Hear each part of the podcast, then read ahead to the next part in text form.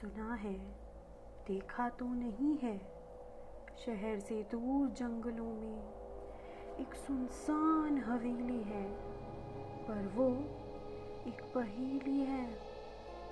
सुना है, देखा तो नहीं है, पर एक खंडहर सी है वो।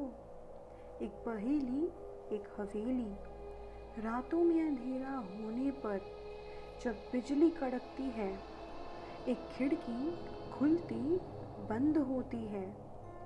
एक पहेली, एक हवेली सुना है, देखा तो नहीं है। शहर से दूर पीहड़ जंगलों में, उस हवेली में भूतों का डेरा है।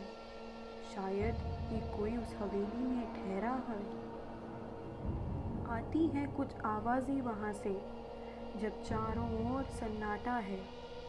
देखा है किसी किसी ने। कुछ भटकते साए, पर वो किसी को सताते नहीं, किसी को भी डराते नहीं। उनकी अपनी ही दुनिया है। वो जागती है अंधेरा होने पर। हाँ हाँ मैंने भी सुना है। देखा तो नहीं है।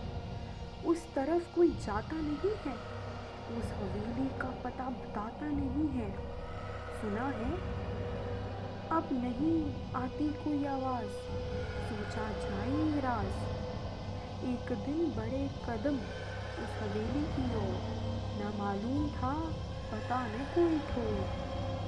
पेड़ों से सरसराहट और स्याई स्याई एक सिरिन जागती थी, पर हवेली का राज जानने की इच्छा थी। चलते चलते कदम थक कर चूर हुए। तभी नज़र आई एक हवेली, एक पहेली।